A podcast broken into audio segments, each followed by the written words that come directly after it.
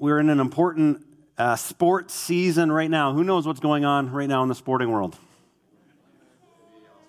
NBA All Star Game. Thank you, Brent. Uh, what's the Olympics? No, I, so we, we often we often, historically, in recent years in the Western world, in Canada, US in particular, uh, treat church kind of like the Olympics or like an all star game where there's a select few individuals that get picked to do ministry and everybody else gets to be a spectator.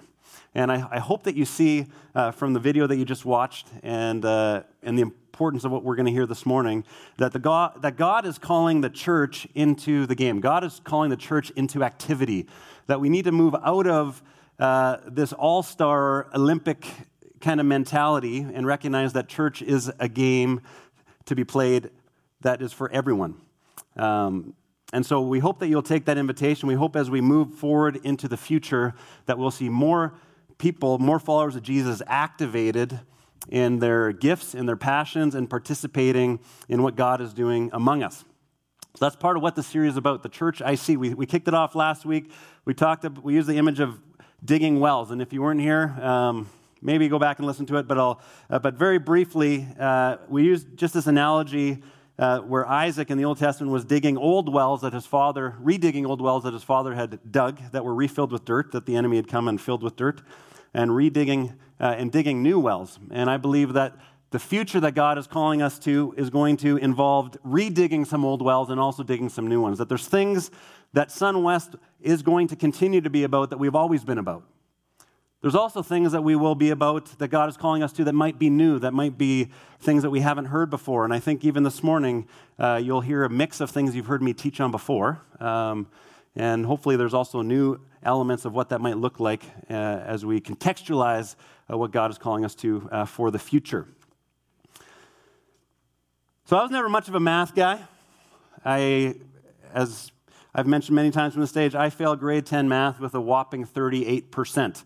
Uh, and even though I'm not good at math, I know that 38% is not a good number. Uh, it's, it's not what my parents were hoping and dreaming for. Um, but I do believe that I got enough math knowledge that I could say confidently that multiplication is greater than accumulation especially when, I, when we consider the church uh, world, how, how God invites the church to function, that multiplication is greater than accumulation. You know, I asked my kids uh, a few months ago, I said, you know, what would you rather if I gave you $100 a day for 30 days, or if I gave you a cent every day and doubled the amount that you had every day? Sorry, I gave you a cent today and I'll double the amount that you have every day. Uh, every one of my kids without exception, said, I'll take the $100 a day, please, right? And my grade 10 self probably would have said that same thing. Uh, but if you follow the math through, $100 a day for 30 days, you'll end up with $3,000. You know, for a little seven year old kid, that's a lot of money. Uh, but if I doubled, if I multiply by two every single day, starting with, cent, with one cent, you would end up with $5,368,709 after 30 days. Multiplication is greater than accumulation. In the underground church in China, there's a truly remarkable story that has happened in this last decade. Now, about the time when Mao Zedong took power and initiated the systematic purge of religion from society, the church in China, which was well established, and largely modeled on our Western forms due to the colonization that happened in China, was estimated to be about 2 million people. As part of this systematic persecution, Mao banished all foreign missionaries and ministers, nationalized all church property, killed all the senior leaders, either killed or imprisoned all second and third level leaders, banned all public meetings of Christians with the threat of death and torture, and then proceeded to perpetrate one of the cruelest persecutions of Christians on historical record. The explicit aim of the Cultural Revolution was to obliterate Christianity and all religion from China. At the end of the reign of Mao and his, system, and his system in the late 70s and the subsequent lifting of the so called bamboo curtain in the early 80s, foreign missionaries went into China expecting to find very little, if any, Christianity there. On the contrary, they discovered that Christianity had flourished beyond all imagination. The estimates were about 60 million Christians in China and counting. And has grown significantly since then. And David Aikman, in his uh, book Jesus in Beijing, estimates that there's probably as many as 80 million Christians now in China. If anything, the Chinese phenomenon we are witnessing is the most significant transformational Christian movement in history. And remember, not unlike the early church, these people had very few Bibles. They, they actually only had uh, pages of Scripture that they would transfer from one uh, small group to another. And so they'd share these pages between house churches. They had no professional clergy, no official leadership structures, no central organization, no mass meetings, and yet they grew like crazy. How was this possible? How did they do it? There's been much writing and research done uh, around the church in China. Uh, one, one person in particular that I've heard talk about this many times is a, he's a missional thinker uh, named Alan Hirsch. And so there's lots of probably there's probably lots of reasons why this explosion in China has happened. Uh, but I heard Alan Hirsch speak on this phenomenon probably about a decade ago, and uh, and he used the concept of the starfish and the spider. Has anybody read the starfish and the spider? Okay, Brent. Okay, good. Uh, what about the Forgotten Ways? Alan Hirsch's book. Anybody read that? Okay, the Forgotten Ways is a very, uh, it's a very slow read. It's like cheesecake. You can only, you can only read so much of it at a time. Um, but Alan Hirsch referred to this, it's actually a business book, The Starfish and the Spider.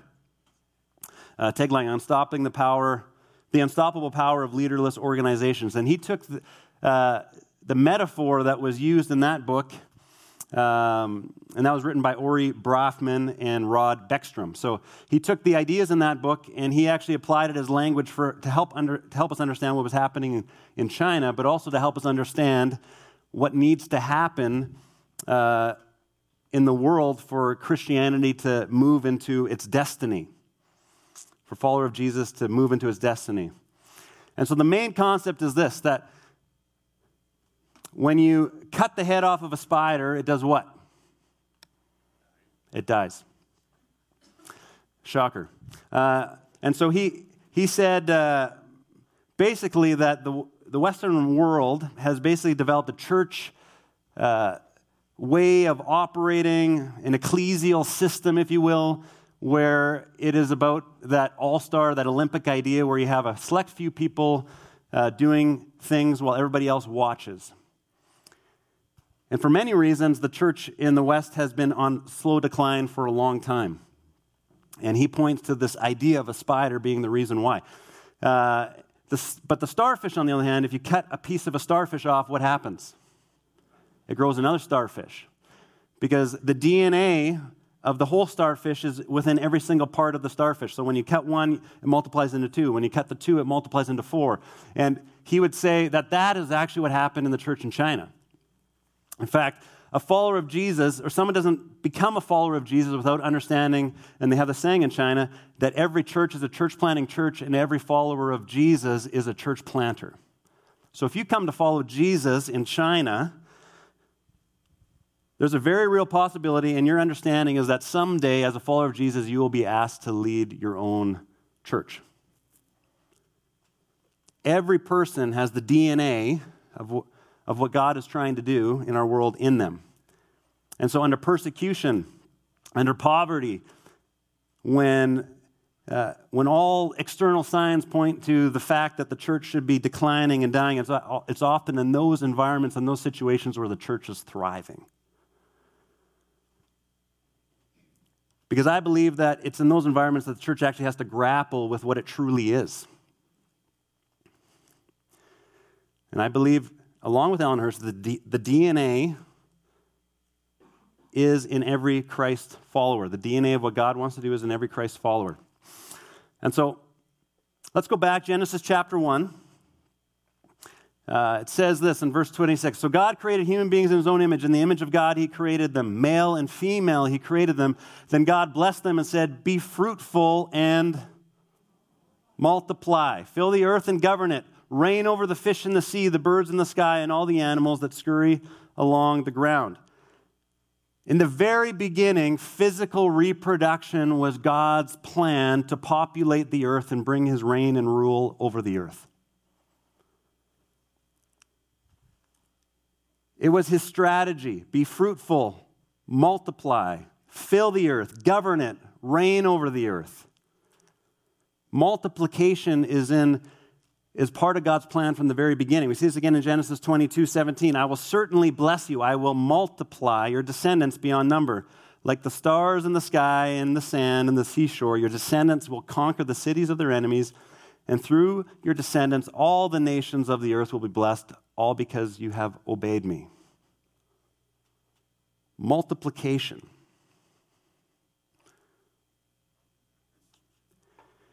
I believe that multiplication was God's plan in the beginning, and it's still God's plan today.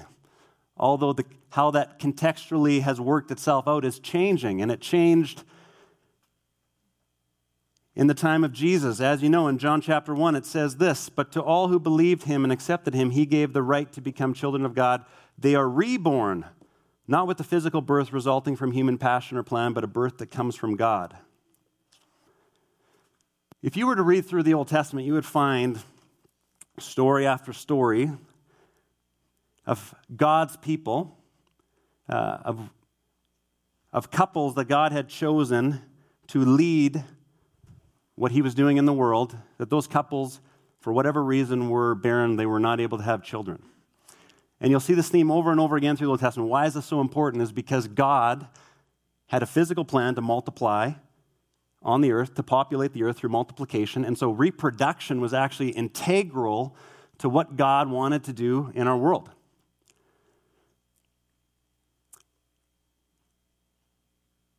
So, this is the way that the Jews assumed that God was going to bring about his rule and reign on the earth. And religions like Islam still have a similar strategy today. We'll physically populate the earth through multiplication, through physical multiplication. The thing is, the God the plan of God hasn't changed in terms of multiplication, but the way of multiplication has changed. In John chapter 1 and throughout the New Testament, you see this phenomenon that happens where we're not talking about physical birth anymore, we're actually talking about spiritual birth. Over and over again in the New Testament, you will, you will, you'll find this concept of discipleship, this concept of multiplication. This concept that it is no longer physical blood, no longer physical DNA that God is reproducing, but a spiritual DNA of God's people, not born from natural descent, but from spiritual descent. They're being reborn in the Spirit. The reality is, the only reason why almost all of you are in this room is because of this reality. I mean, I don't know all of you. Um, I'm just curious how many, how many would link their lineage back to Israel? Do we have any Jewish people here? Anybody? I don't see any hands. That's actually surprising. So, if God wouldn't have changed his plan on how he was multiplying, you and I would not be here. Do you, do you understand that? That God was not interested in perpetuating an ethnicity. He was not interested in perpetuating a bloodline, but he was interested in perpetuating a spiritual lineage of children of God, not born from natural descent, but from spiritual descent. Someone invited you to a new birth, new life, to follow Jesus, to receive forgiveness of sins and make him the Lord of your life. I remember very specifically for me, it was when I was eight years old. There was a man named Neil Klippenstein in a camp in southern Manitoba called Turtle Mountain Bible Camp. I attended when I was seven. Uh, then I went back when I was eight. And when I was eight years old, I was on a one on one walk with my cabin leader, Neil Klippenstein. And uh, we went into the chapel, and I felt just the, the move of God and just the, my heart opening to God and wanting to be part of the family of God. And he invited me. He's like, Would you want to make Jesus Lord of your life? And here's the fascinating thing that I didn't know at the time Neil Klippenstein was a blood relative of mine. He was my dad's cousin. and I didn't know that at the time. So, my dad's cousin actually led me to a relationship with the Lord. But my, rela- but my family connection with him had nothing to do with him being in my bloodline and everything to do with him being a child of God, inviting me through the grace of God to be in the family of God. Every one of us in this room, if you were a follower of Jesus, had that opportunity because God invited you into his family, not through a bloodline, but because, uh, because of what Jesus has done on the cross. Because of Jesus' blood that was shed for you and I, we're allowed to be a part of the family of God. We get to be a part of the family of God. But the concept of reproduction and multiplication is still at the heart of what God is trying to do in our world. And this is actually the concept of discipleship. And discipleship, kind of multiplication, discipleship, these, these kind of become buzzwords in Christian churches. And it's unfortunate because sometimes when things become buzzwords, we use the heart, we lose the heart of what they're actually about. But Matthew 28, which we looked at last week, last week, we talked about this being the earth in the window. The Apollo 13 reference, where you know they had limited resources, everything was chaotic, and what did what, what was the thing that they had to focus on in order to keep their alignment and the trajectory where they're supposed to be going? Uh, it was putting the earth in the window. And I said that Matthew 28, the Great Commission, along with the Great Commandment, is the earth in the window. That is the thing that aligns us. That is the thing that we are pouring our resources, our energy towards. And Matthew 28 brings to conclusion something that starts in Genesis 1, something that we read about And the church doesn't begin with Acts 2, it begins with an understanding that we are all God's prototype of what God had in mind from the beginning to bring about the rule and reign of God. Genesis 12 is also important understanding who we are as a church because God calls Abraham for all nations of the earth. And we're going to talk about that in future weeks.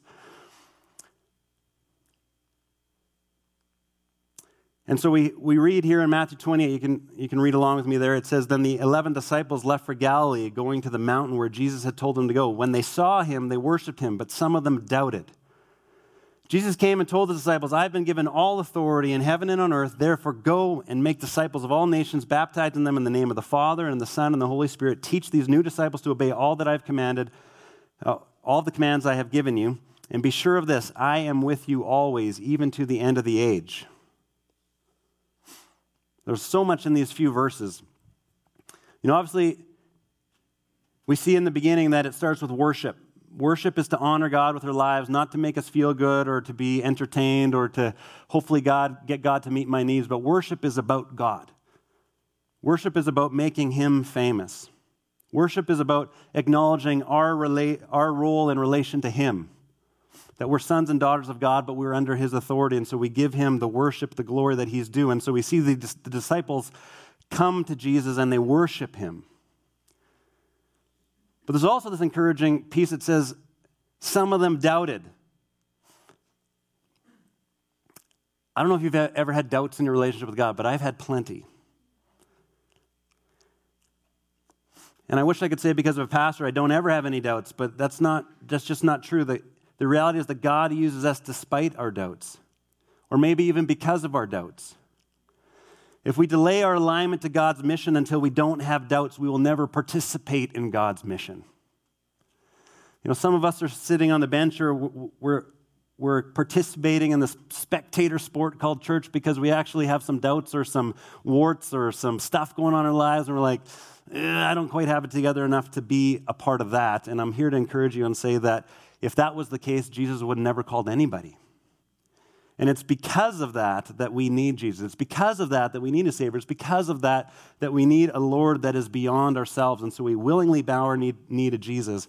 And if you've got doubts, if you've got things in your life that you feel like you've had to hide, if you've got sin in your life that you know is separating you in relationship from others or from God, that's why they call it good news because Jesus says that doesn't have to stop you anymore, that he can get rid of it and then he can participate in what he is doing in the world.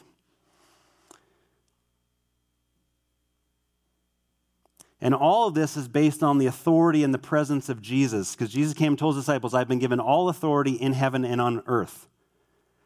That is the launch point for the Great Commission. All authority on heaven and the earth begins with Jesus. And he's given us his presence to the very end of the age. And so when we talk about the authority of the church, we miss the boat. It's actually not the authority of the church, it's the authority of Jesus in our world.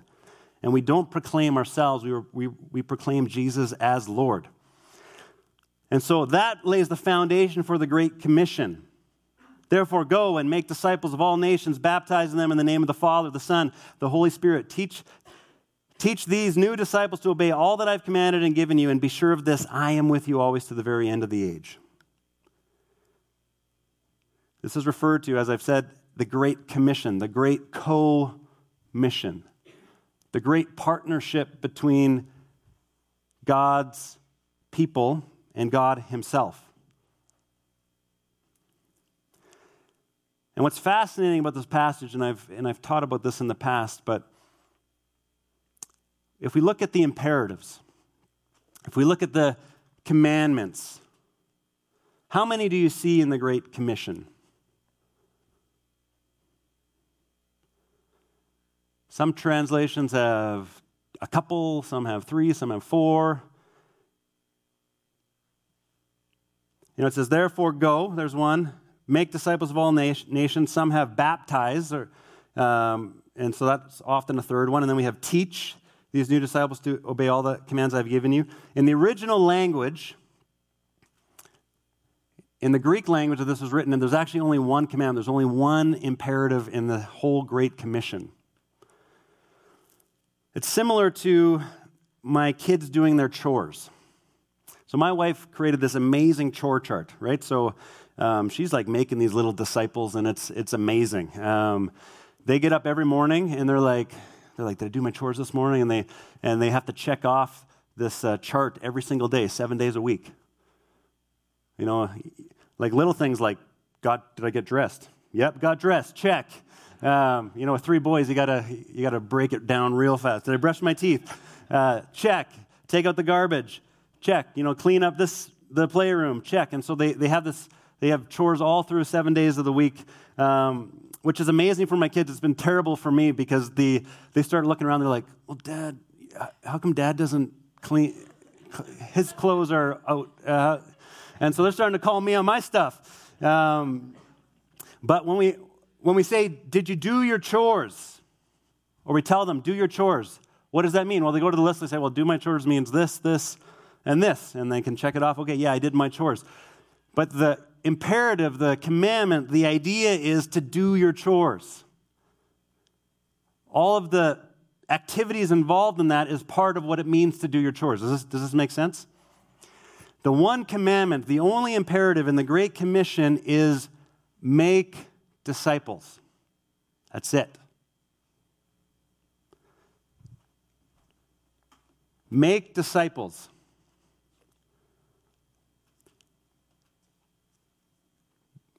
Go, baptize, teach. These are all participles. These are all a part of the imperative of what it means to make disciples.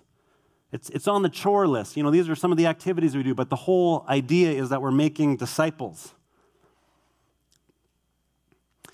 A few clarifications. It doesn't actually say make disciples, it actually says disciple the nations. And we're going to talk about that in a couple Sundays. But just so you know, it's not as individualistic as we sometimes think.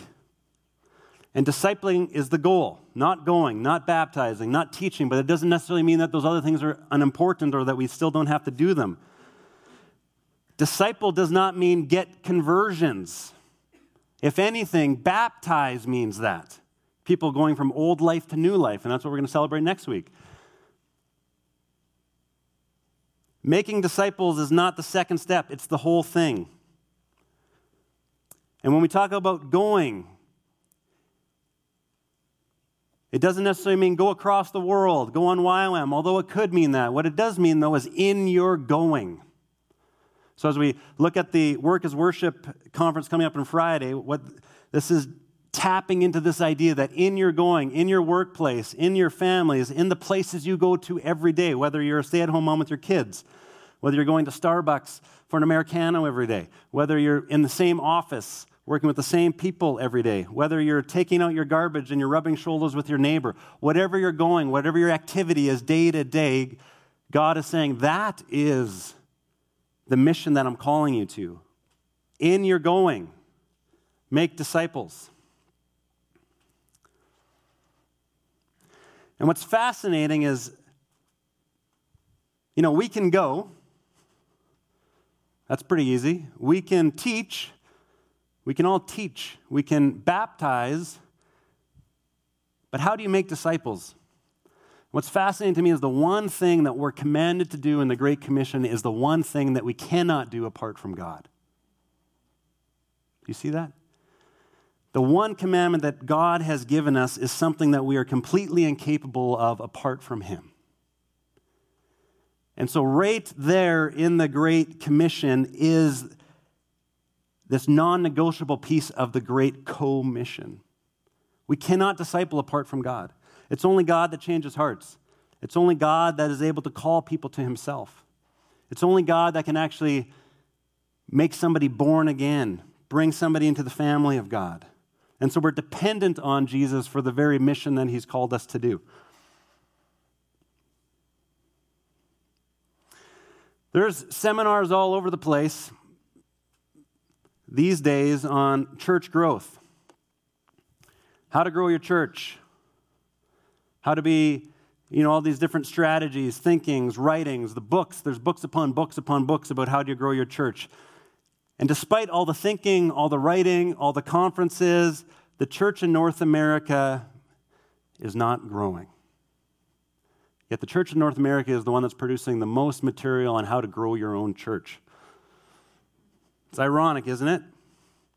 In fact, there's a very amazing phenomenon happening in, uh, in Canada, particularly a, a church planting phenomenon uh, you know, C2C Church Planting Network, uh, which partners with the denominational family we're a part of, has uh, planted over 300 churches uh, in uh, multiple denominations. So, really, really cool work that's being done. Yet, they will tell you that we cannot plant enough churches to keep up with the churches that are closing.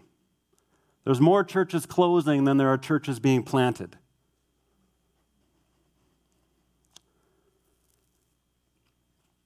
And so I believe, and I'm going to explain this in a second, that we do not have a church planting problem, we have a discipleship problem. We don't need more churches, we actually need more disciples. You can plant churches and not have disciples, but you can't make disciples and not have churches.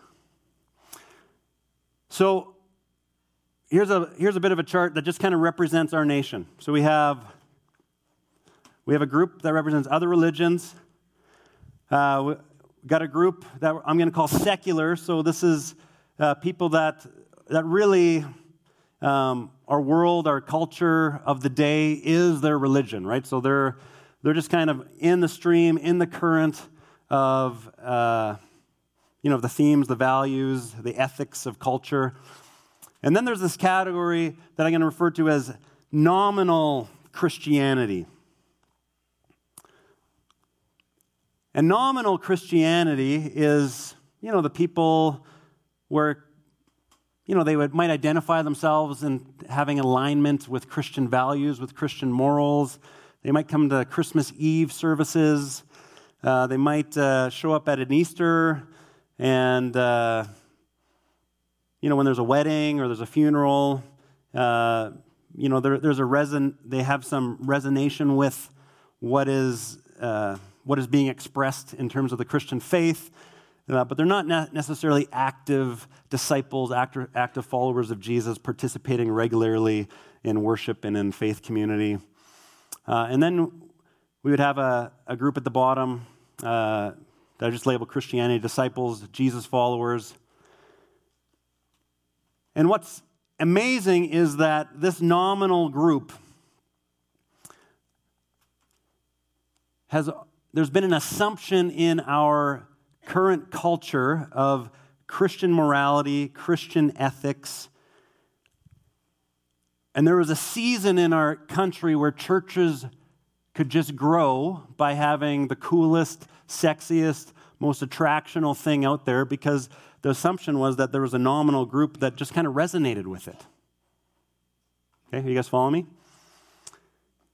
So most of the energy in churches in the last couple of decades has been trying to get nominal Christians to become Christians, trying to get people to rededicate their lives to church, to attend more than just Christmas and Easter.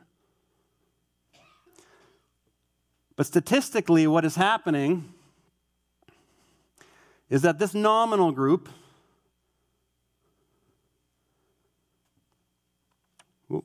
is doing this.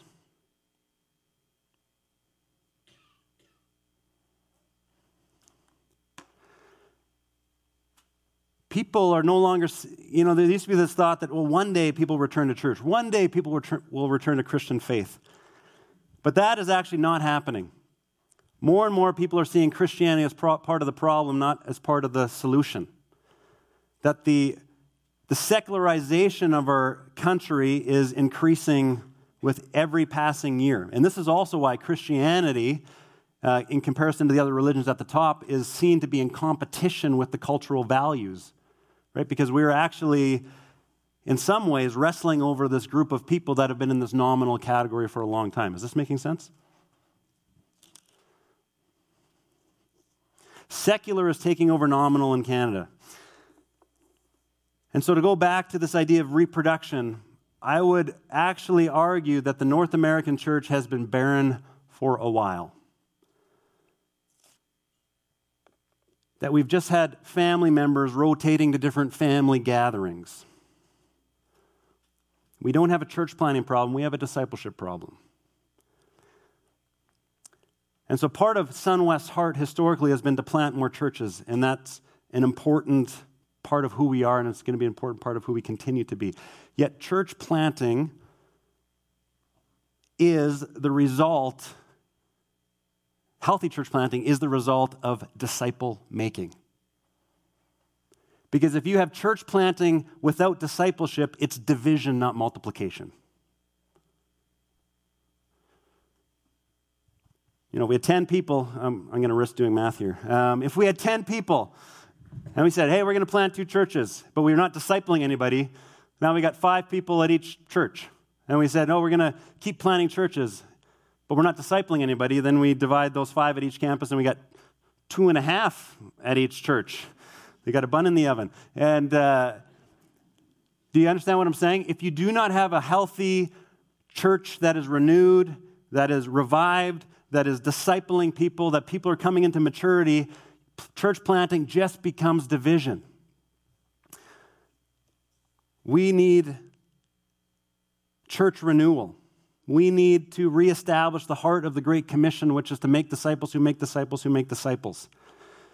And it's hard work. It's not as easy as putting on services and just hoping that people are going to show up to services. You know, that worked 20 years ago because we lived in this nominal Christian society where people would just show up at church. They would assume Christian values. We do not have that anymore. The, the times are changing, the cultures are changing. So, SunWest exists to guide all people into a lifelong authentic relationship with Jesus. That's our mission statement. That is our earth in the window. That is how we've expressed the Great Commission and the Great Commandment in a way that is us. So I hope you can see that in that statement. We exist to guide all people into a lifelong, authentic relationship with Jesus Christ. It articulates loving God, loving neighbor, and the great commission of making disciples. So that piece is unchanging. That is our anchor point. That is the earth in the window. SunWest has a mission statement. We are a multi campus church family committed to equipping and releasing individuals to fulfill God's missions, mission in the communities he places us. Now, there's a lot of debate and conversation that I've heard over the years about what's the difference between a mission statement and a vision statement. And, you know, at my work, we call a vision statement this and a mission statement this and blah, blah, blah. I don't really care what you do at your work, but let me just say this that the mission, that this statement is the piece that is unchanging for us. This will not change. This is who we are. The Great Commandment, the Great Commission is what every follower of Jesus is called to. The vision statement is our understanding about how we are going to go about doing that. Now, I want to point out something that's been challenging. In our vision statement, we actually have a model that is incorporated in our vision statement. Do you see it? We're a multi campus church family committed to equipping and releasing individuals to fulfill God's missions in the community where He places us. I want to talk very briefly about the idea of multi campus. The heart of multi campus has always been at SunWest the heart of multiplication. We embraced the model of multi campus because we believed that this was the best way that we could go about multiplying disciples who are multiplying disciples. We planted Mackenzie campus over 10 years ago. Trying to get my dates right. Um, and, uh, and the plan was to do more multi campuses, to have more campuses. And the heart of that is good. The heart of multiplication is good. But I would say the challenge that faces SunWest is not a challenge of making more campuses, but a challenge of making disciples who make disciples. And I, I believe that this model has actually clouded our understanding of what we're supposed to be about. So don't hear me wrong. I do see a church that plants more campuses. I do see a church that plants more churches. But I believe that church planting, reproducing congregations, is the natural growth of a discipling community.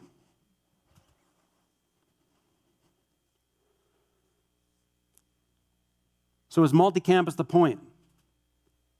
I would say no. It's a vehicle, it's a model, it's a way of multiplying.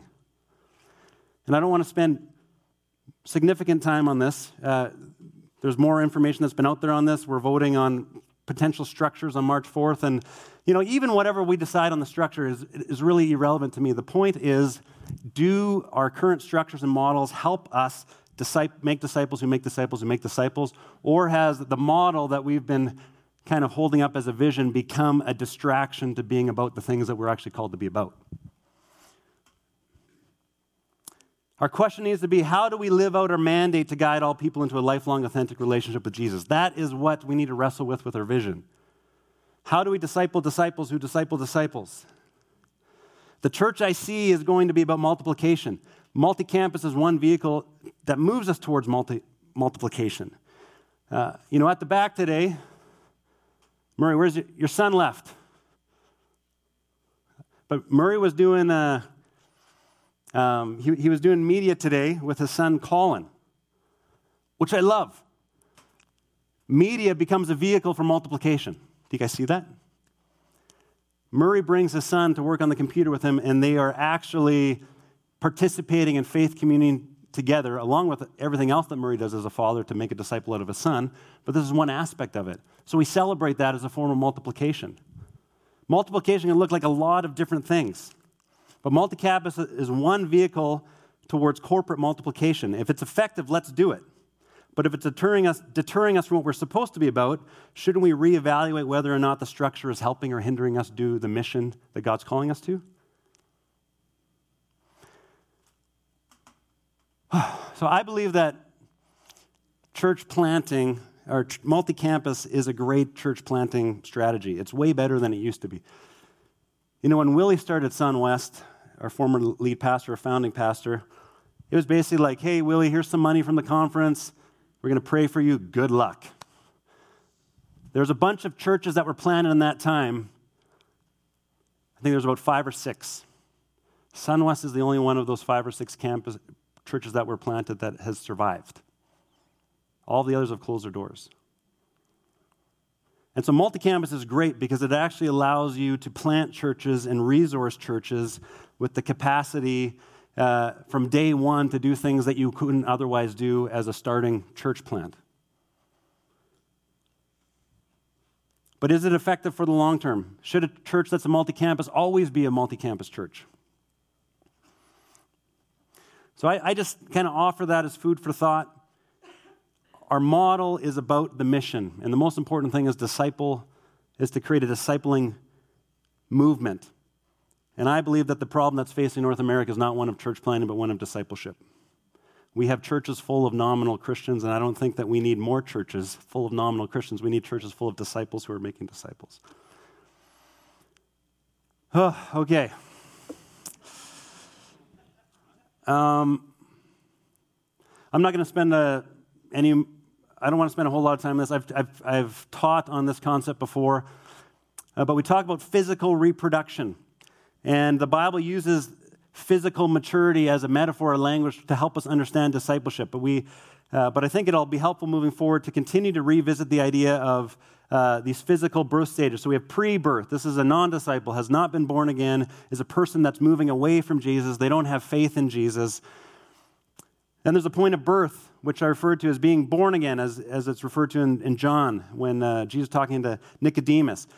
This is the point at which one decides to turn around and follow Jesus. This was my grade eight Turtle Mountain Bible Camp, Neil Klippenstein moment. Has an encounter with God, becomes aware of sin and becomes aware of grace, receives grace and forgiveness, and makes Jesus Lord. A point of spiritual birth, coming into a family not because of, uh, because of physical blood, but because of the blood of Jesus. Then we have an infant, excited to learn. They're typically having a spiritual high as they experience new life for the first time. They announce their new faith to their friends, and often people that just come to faith are the people that share the gospel or the good news most, most freely.